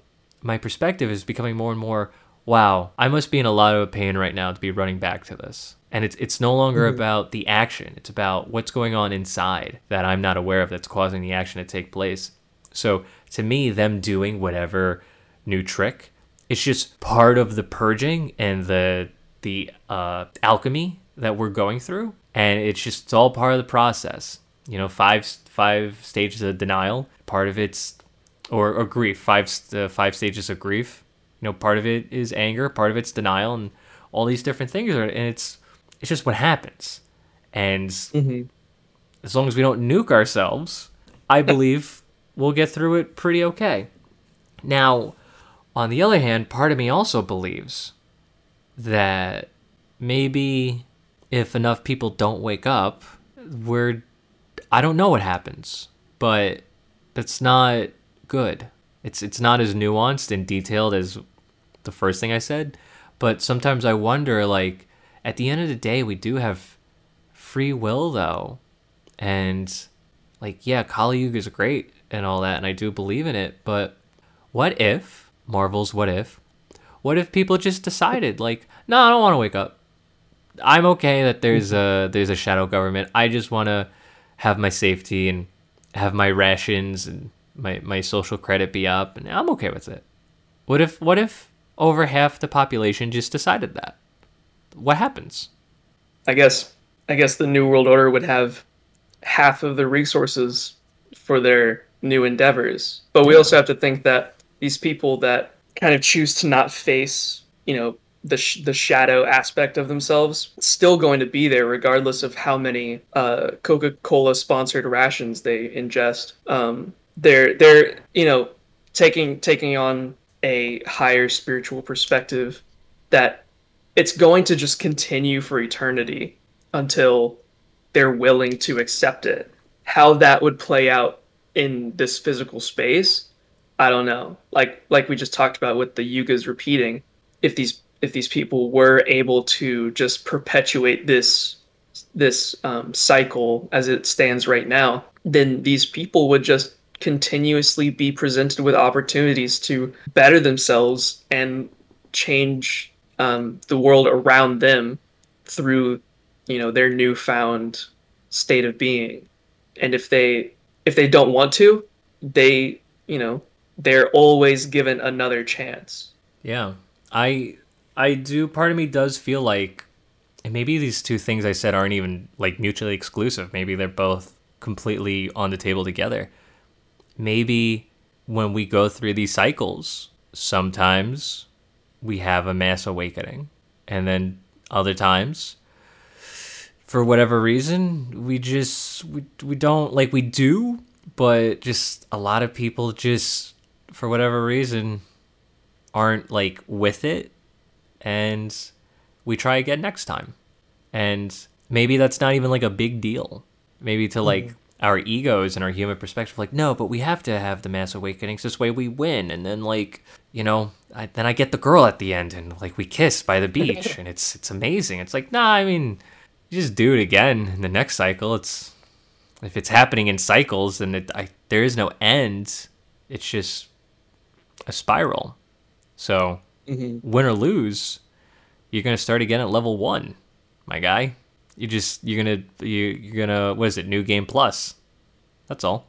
Yeah, except with with none of your gear.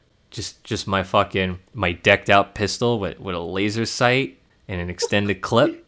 God, I used to always yeah, do that in Call, uh, Call of Duty.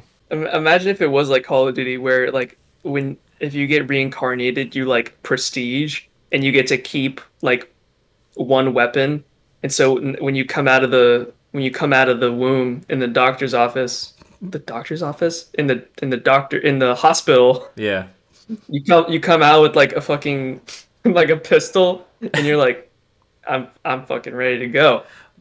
Mom, I got the fucking skull crosshairs. Do you understand how absolutely cool I am? I got the uh, I got the U A V drone. Doctor starts slapping her like, stop spawn killing me. Oh my god. Stop spawn killing me. But yeah, so I think I think they're definitely putting in an effort, but I just kind of like, I don't know.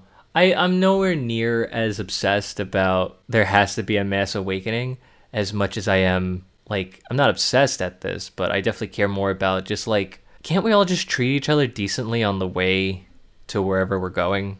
Or regardless wherever we end up, like, can we just stop? Can we just stop bickering and getting shitty with one another because, like, oh, he's black, or oh, he's white, or or you, you know, I'm trans, or no, you're not. It's just like, that's exhausting to me at this point. And mm-hmm. I definitely, as much as I like to ironically joke about how much of a conservative I am, anyone that actually knows me knows that. If, if like, to, to take the, the mask off, if you're actually, like, if you're upset, if you're obsessed with what women are doing with their bodies or what people transitioning are doing with their bodies or, like, what skin color your neighbor is, I think you're a little behind the curve in where we're going.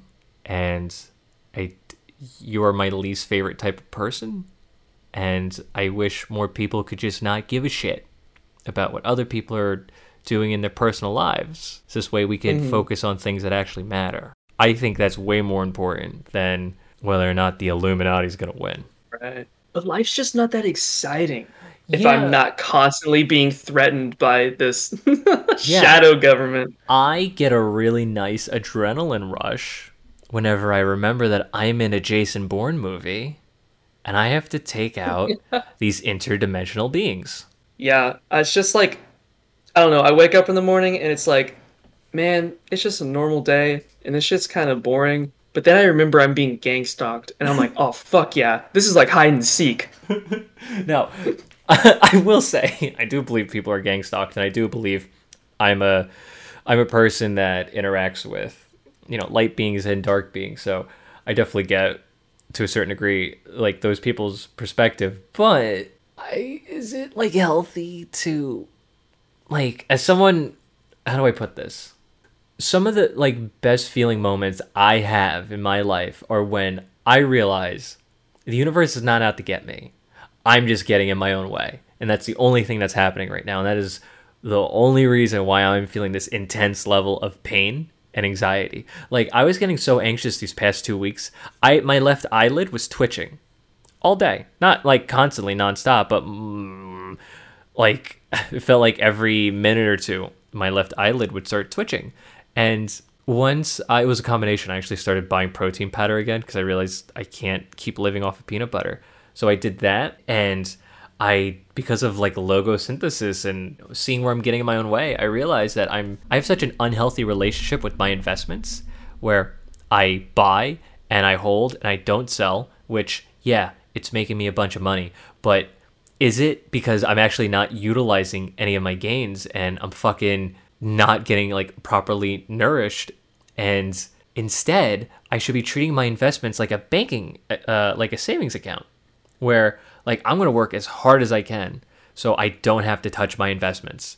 But every now and then I might need to like, you know, take a little bit out, pick at it to like cover a little bit of rent or buy a little bit of food or whatever. And like I did the math and I'm like, oh, at most, anytime that happens, I'm I'm taking out like two or three percent of my investment. And I could just put that back in a few days later when I get paid for this or I get paid for that. So in the grand scheme of things, it's really only like I'm taking out one percent if you zoom out the lens. And I just realized like, why the fuck am I driving myself crazy trying to never touch it when like, yeah, I'm maximizing my gains, but I'm not maximizing my health and I'm not maximizing my mental state. And how is that not as important to me as my money? Like, what is the point of all this? If I'm malnourished, my fucking eyelid is twitching all day and I'm, I'm in a constant state of anxiety because I need this shit to skyrocket so I can take most of it out and finally be rich.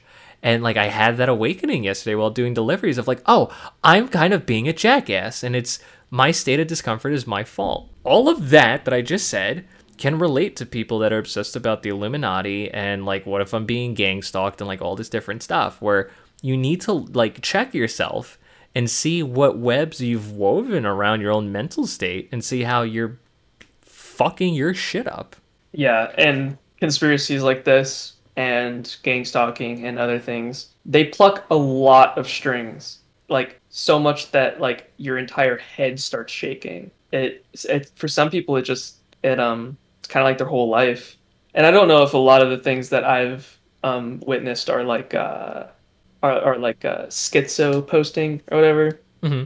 But I do believe that a lot of people that I've encountered on the internet like genuinely believe, because they'll they will violently, verbally attack like anyone who's like trying to give them help or like trying to empathize with them or trying to, you know, just connect with them in any way. Yeah. Anyone who's locked in this um, state of mind is it, it's it's really they got to do the work to let go of the things. Like I said before, you, you either let go or you, you get dragged. Yeah. And that's why Logosynthesis is so amazing. I can't wait to talk about it next episode, because Logosynthesis is the internal reset that lets you take the whole picture in again. Yeah, I'm really excited for that episode. Oh, it's going to be great. I because like I look, I the the gang stalking episode that I did before you became my co-host is still our, our best episode. Like uh, shout out the the Cult DAO and Revolt community, because that that episode got retweeted by the official Revolt Twitter page and it blew up, and it was really cool to see.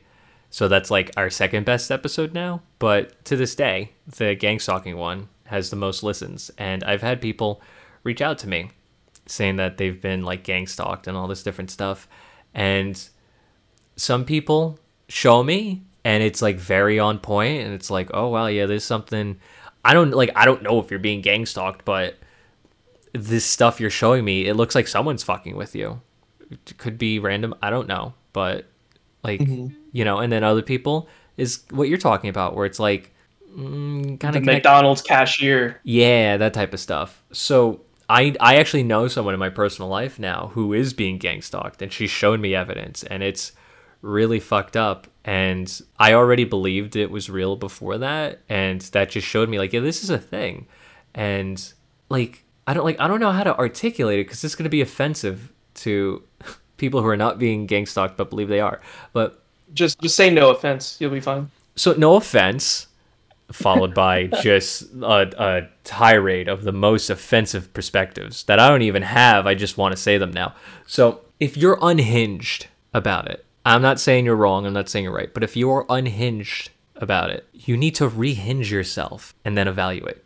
If you're unhinged while living in this world, me personally, I'm going to take everything you tell me with a grain of salt, and you're taking in a more limited perspective of reality, so you're not doing yourself a favor. And if you're unhinged because of, you know, chemical imbalances in your brain, or just because it's like, really, this experience has fucked with you so much, it's it's hard to like reset, I totally get that. But that doesn't change the fact that you need to do some type of mental, internal, energetic reset, so this way you can reevaluate on a more leveled-headed perspective. If you want people to really hear you out and see what you're seeing, and if you really want to take in all of the like the full picture, you you have to do that. And if you don't want to do that, then I, you'll, you'll just be isolated more and more going forward. Which, and if you're wrong, that's a tragedy, because it didn't have to happen. And if you're right, that's what they want. So it's like no one wins in that scenario. So if if you are being gang stalked, fucking rehinge yourself. Rehinge yourself. Get back on that hinge, baby. Yeah, I think, you know, we say that, but it's definitely easier said than done. And we are not uh, professionals. We're both Reiki healers, but you should probably go see someone who specializes in, you know, stuff like that. Yeah, absolutely. And fucking who who knows? Maybe you. You get you go see one, and then you're like, oh my god, this person's a gang stalker, and they're just relaying all this information to the C I A, and it's like, ah. Oh. Yeah, that's that's why it's such a it's such a difficult thing. But I mean, this does, again, this whole perspective relates to the Denver International Airport, because you could be like that guy that's like they're just they're just killing people in there, like it's so it's the conspiracy of conspiracies, and then. you're going to bring it up to the family. And then they're going to be like, oh, Jeremy, for the love of God, please don't. And you're going to isolate yourself. And that's why I just really feel like when it comes to this stuff, like it's very, look, it's fun. I like listening to people talk about it because it's it's very interesting. It's it's more interesting than most T V shows that are on and being produced these days. Not by StoryDAO, though. StoryDAO is an amazing, revolutionary new way to tell uh, creative media that includes everyone and will be produced on the blockchain. More to come. But most creative stories these days are just propaganda and garbage. And then I see things like Denver International Airport, and it's just, it's a creative narrative. It make for a great movie, and it's potentially real and happening in real life. So I enjoy consuming it, but mm-hmm. I I couldn't imagine being fucked up about it. And uh, that's yeah, you from couldn't imagine that... not being able to close the door. Because yeah. you and I are hinged. So we oh, so are hinged. able to look at the Denver... Yeah, bro, you're so fucking hinged. We're, we're able to look at the Denver airport and open that door and look at what's on the other side and look at all of the funny colors and all the shapes and think, oh, wow, all of this is so interesting. And then whenever we discern that it's enough for us, mm-hmm. we can close the door. Yeah. But for people who struggle and are unhinged... they can't close the door. Yeah, and I don't know why. I don't know why they can't close the door. I, I, I guess it's a it's a combination of uh, mental state, uh, energetic, emotional state, trauma, and hobbies. Like it's easier for mm-hmm. me to stay sober when I'm working on creative stuff, type of deal. So I wonder if it's easier to not be obsessed with conspiracies if you just have the right environment that you can get lost and enjoy. You know, like doom scrolling. You know, if you don't have a lot going on, it's easy to just keep doom scrolling on your phone. So I don't know. I just, I, I, I would hang out with conspiracy community more if people talking about this stuff were more fun about it. But most people on like conspiracy forums and stuff that I, I've tried to build a connection with, as big of a mistake that was, they're just angry. Like flat earthers are some of the angriest people I've ever met, and I don't know why. Something that got me into conspiracy theories, which is dangerous, but I'm thankful for, because it brought, you know, those things into the light that I can take care of. I'm dangerous. Is that I, I wanted, I just wanted to, I wanted like, you know, at first I looked at them and I'm like, oh, these are cool and funny and interesting, but I wanted something to believe in. Mm-hmm. I wa- I continued to look at conspiracy theories because I wanted to believe in just one of them. And then I can just get lost in it, and I can just... I, I never wanted to close that door, right? But I've dealt with that. I didn't I didn't unscrew my door and fucking mail it off to somewhere else. I I did my best to deal with it, and I feel like I succeeded. Some people... Some people, that's how they start. Some of these angry flat earthers. They, they want something to believe in, and they find it, and then they just will not let it go. And... dealing with the conspiracy theory itself isn't enough, because that's not the, the the conspiracy theory isn't the reason why they're so unhinged. It's the reason why they're so involved in it. And that's why it's people like you and me and any other Joe or Joette on Reddit that can't just help these people out of it. They need like genuine long-term health help. Sorry. So if you're listening to this and you're and you know you are aware that your door is on the ground, unhinged, mm-hmm. um, you know you can go to like anyone, and you know it takes to like get into some professional help, because if I didn't deal with like my stuff, I would probably be I, w- I would be so off track. You know, I wouldn't have like my amazing girlfriend. I wouldn't have a roof over my head. Oh, thank you. I wouldn't, you know, yeah, you're welcome, girlfriend. Um, and, you know, I, I, I, I tell, I tell people this a lot, that I'm like so one hundred percent um, willing to just like be homeless, because it's so much easier than just like dealing with the problems that are in my life. But now that right. I've rehinged the door, I'm like, yeah, no, like, of course I can, I can live homeless, but I'm not going to, because I would much rather enjoy the things in life that I actually like instead of letting them go for the sake of living an easy life.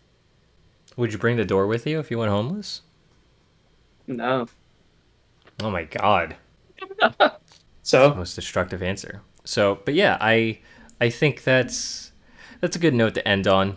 I uh, look, I am working on so much cool stuff between StoryDAO, my own uh, Web three series, this docu-series I'm going to start working on with Melissa, you know, the show I do with you, the Living in the Question podcast I do, you know, I produce for Sadie and Elena.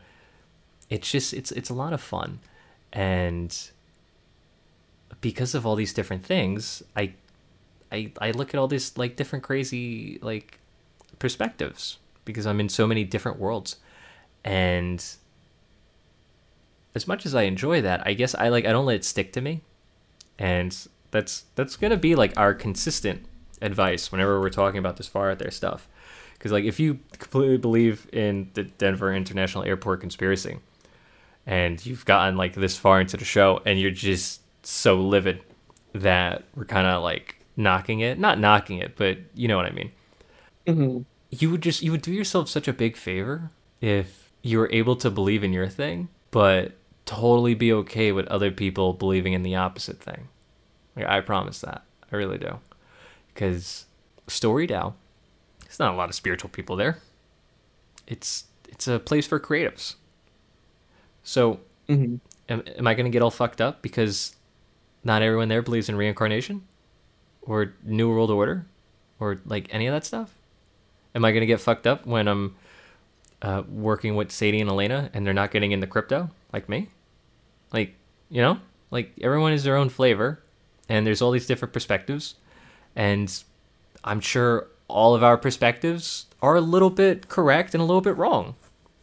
And mm-hmm. when you're able to have that ebb and flow with life and existence, you're gonna you're not gonna get so attached to your perspective you have on the thing. The same way, like, I had my perspective on my investments.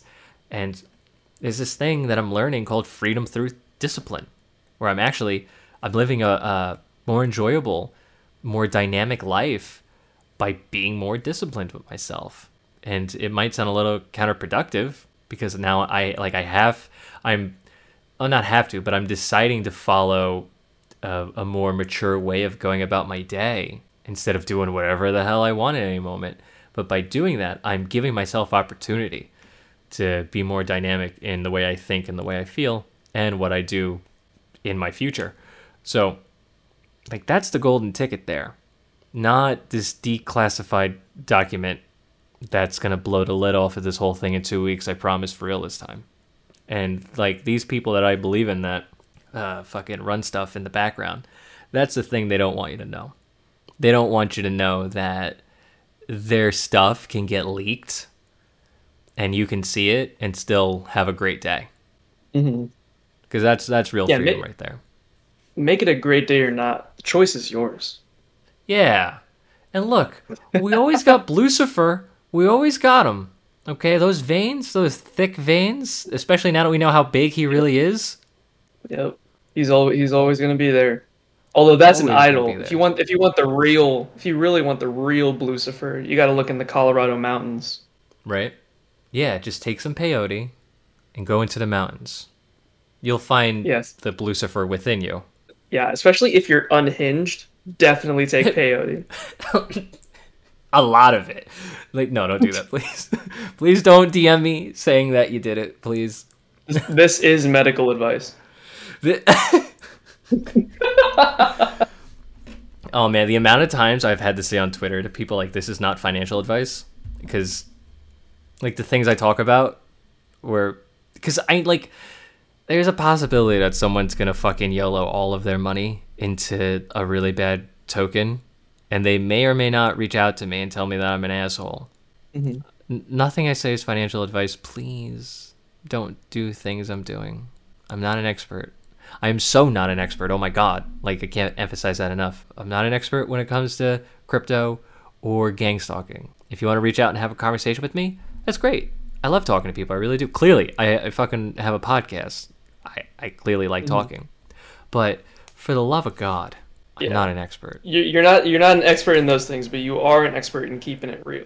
So oh, a hundred and ten thousand percent. I'm the realest of the real. I, I'm I'm a okay, fucking well, highlight I, reel of real. I thought, I thought you were more real than that, because I mean, any real person would know that you can only go up to a hundred percent. But uh, I guess everyone's wrong sometimes, so that's okay. Yeah, I'm not a healer. I'm a reeler. Let's do plugs. All right. Um, yeah, I guess I'll go first. My plugs are that if you want Reiki healing remotely or energy stuff, you can email me at my new email. Ooh. Um, yeah, I know. It's pretty professional now. I got a brand going. You can email me at spirittonality at protonmail dot com. Whoa. And you, yeah. Whoa. Right. And from there, you can, you know, you can, we can talk about what you need. I'll give you my resources, and we can go from there. That's all. That's all I got. What are you buying?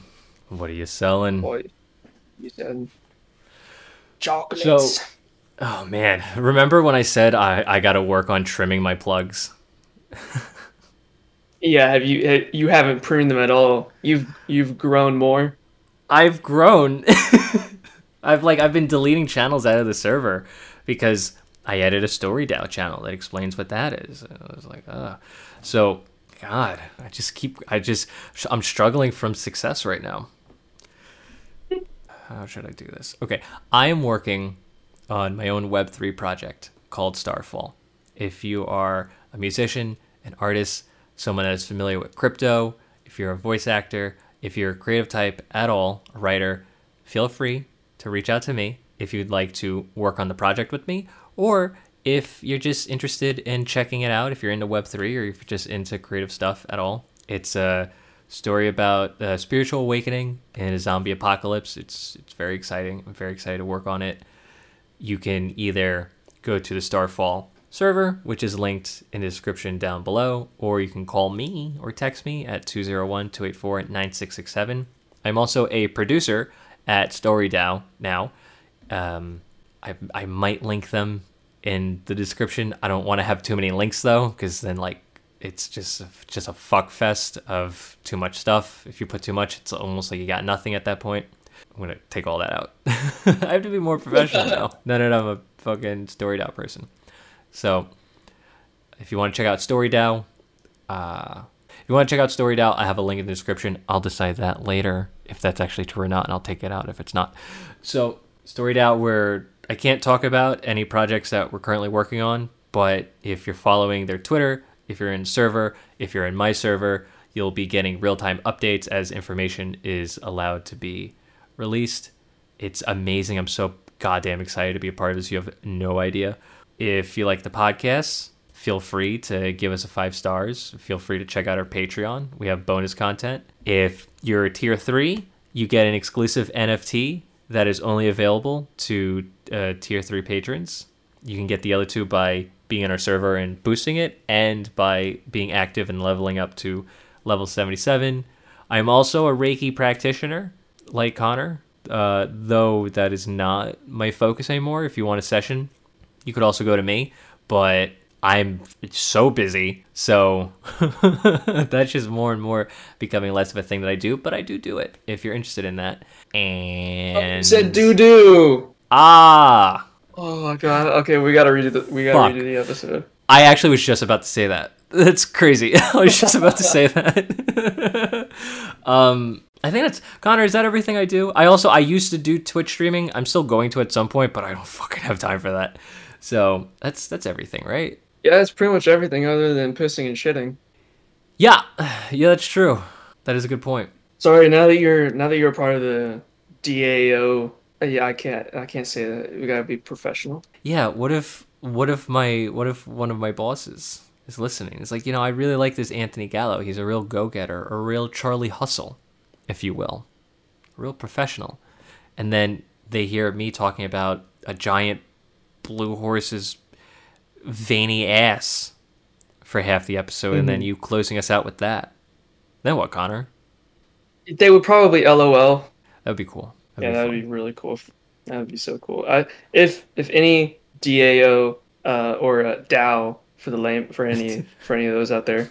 Uh, if you LOL, make sure to make sure to leave a comment letting us know that you LOL'd at our at our episode here. Yeah. Also, if you didn't LOL, if you think I'm a fucking idiot and lame and boring, go ahead and tell me. I don't care. Do it. Do yeah, it. Yeah. It's, it's not like I, I don't care. I don't care anyway. I don't care anyways. Yeah. No, I'm not gonna have an argument with you in my head for the next three weeks after reading it. I'm not gonna, I'm not gonna fucking decimate you with my facts and logic for the foreseeable future and project your personality onto other people that I meet that are similar to you and then dominate them while I'm screeching about how much of an alpha I am and feel like, wow, I just showed everyone that ever tried to put me down. I'm not gonna do that. I don't do that. I didn't do that yesterday. You're gonna do it tomorrow too. It's my cat. Like, you can't control me. I'll feed you when I want. Has your cat been eating peanut butter as well? She actually, this little fuck, I had like uh like my peanut butter spoon, like, you know, by me, like in my bowl. I was gonna Ooh. eat more, and then she's licking it, and then I got yeah, another I mean... one, and then she put her ass on it. I'm like, Autumn, what the fuck are you doing right now? I'm about to fuck you up. Like, I'm about to throw hands with you. We're about to Wants fucking to be just scrap. Like you. I don't do that with my peanut butter or my spoons. I learned it from you, Dad. I don't know. I don't know. That cat. That cat lives with you.